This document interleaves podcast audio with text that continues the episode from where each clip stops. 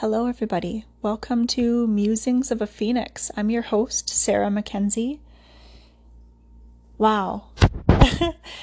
Here I am recording my first episode of a podcast.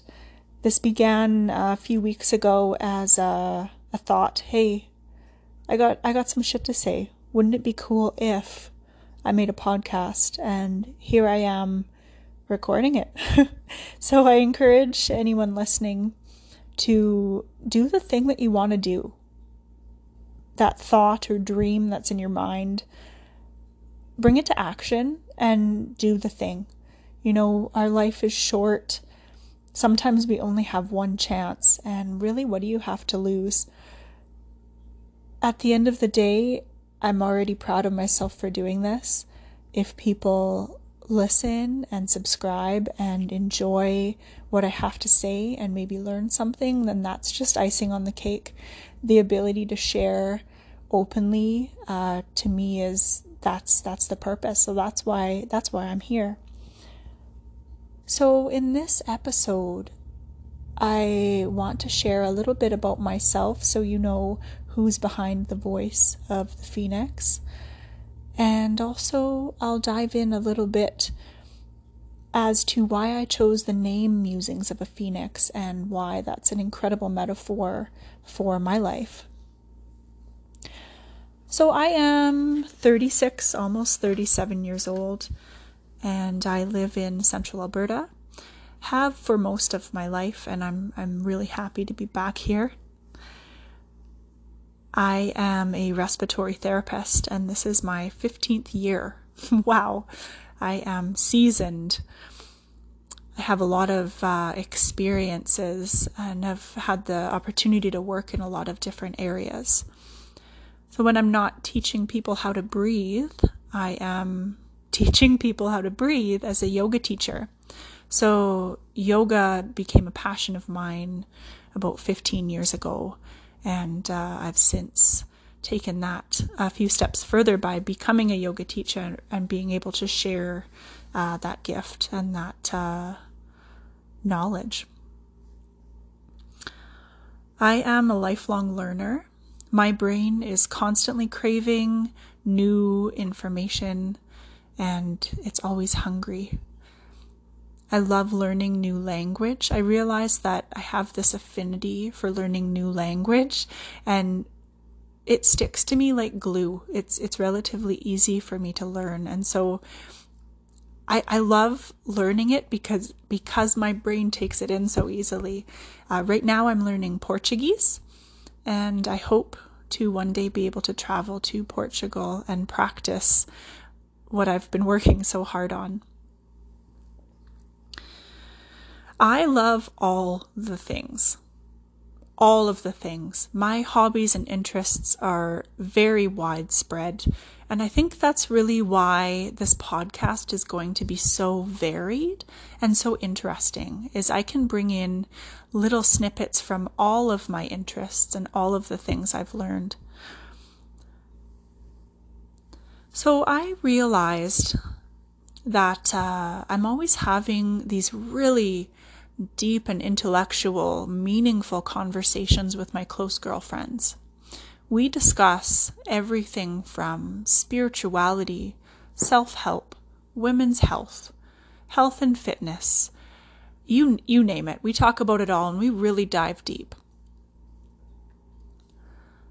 So, if you're listening to this and you're, especially as a woman in your 30s or 40s, if you're listening to this and you're thinking, oh, well, I don't really have these meaningful, deep conversations with my girlfriends, I would really encourage you to get better friends.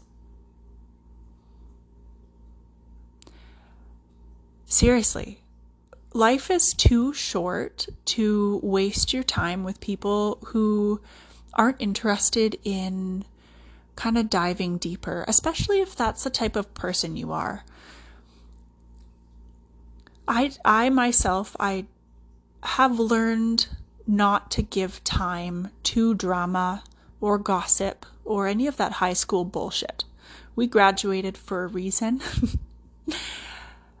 and as women in our 30s and 40s, or even beyond, we, we don't have enough time as it is. So why waste your time with women who are only interested in gossiping and bringing other women down? I don't have time for that. I want to spend my limited time with meaningful conversation with girlfriends that really get me, that have interesting and important shit to say, and want to listen and support me when I'm saying important and interesting shit, you know? So that's just that's food for thought for the day. Musings of a Phoenix. When I decided that I would make a podcast, that name drifted into my brain as if it was a gift. And I thought, wow, that's it that that is it. It is the perfect symbolism for me and for my life. So that's it. You know, musings because I am a very deep thinker. I'm always thinking below the surface, always trying to come up with reasons why and changing and growing and adapting. I call myself the submarine be- for that exact reason. I, I don't spend a lot of time talking about fluff, you know, talking about the weather. I find those conversations for any length to be mildly suffocating. I, I like to spend more time under the surface. I always joke that my neighbor is that creepy fish with the flashlight attached to his head. you know, he's he's a little scary, but he's not a bad guy once you get to know him. He's a great neighbor. he's a great neighbor.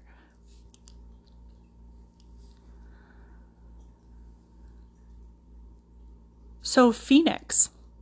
There's a few reasons why I really like the symbolism with the phoenix. Uh, first and foremost, uh, it represents the sun god in Greek and Egyptian mythology. And I, as a Leo, am a sun sign. I love fire, I love heat, passion, I love the summer, anything to do with warmth. And so fire really, really speaks to me. I resonate with that. Another reason why I, I love the symbolism of the phoenix is the idea that you can always begin again. So, in Greek and Egyptian mythology, only one phoenix can exist at a time. When the phoenix senses its death is near, it builds a nest out of aromatic wood. And it lights that nest on fire, and this phoenix burns. And from the ashes, a new phoenix emerges.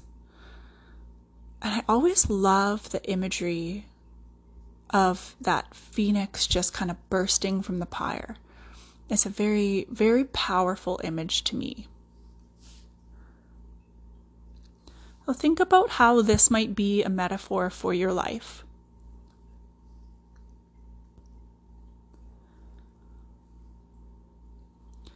For me, the idea and the notion that we are always learning and growing, always moving forward, we're always creating new versions of ourselves. We're always essentially rebirthing ourselves as new versions. What I know now is that when a catastrophic event or a significant event happens to you and you work through this, you can never go back to the person you were before. You can try, and that's where the majority of your suffering might come from, is trying to fit the mold of the person you were before you gained this new experience and this new knowledge. I'll give you a good example of that. In the fall of 2021, I was redeployed to the ICU at the peak of the wave 4 COVID 19 pandemic. I had a phone call and in less than 12 hours, I was plucked from my job in home care and placed into what I, I now call one of the most traumatic experiences of my life. For eight weeks, I tried my best to give everything that I had and really help everybody involved healthcare professionals and patients affected, everybody to get past wave four. And after that eight weeks was over, I really found myself trying to get back to pre redeployment Sarah. And looking back at that, that is definitely where most of my suffering came from. I was trying to fit that mold. Luckily, I reached out to employee assistance, and I encourage all of you if you're having a tough time, if you're struggling with, with anything work related, if your employment has an assistance program, reach out. And you know, we'll talk and really dive into what it means to ask for help and what it means to be able to delegate in a future episode. It's one of my greatest, biggest lessons, and I see this all around me all the time. So I reached out to employee assistance and I was paired with a wonderful therapist. And she had this frank way of speaking. She said, Sarah, you're never going to get back to how you were before. This experience has changed and shaped you forever. Forever. So I, I sat with that after that conversation was over. I sat with how that made me feel, and I realized that the mold that I was trying to fit in was no longer attainable. It was no longer relevant. The person I was before I experienced redeployment is no longer relevant. So, I mentally made a fire out of aromatic wood. and the old version of myself went up in flames. In a way, it was incredibly freeing.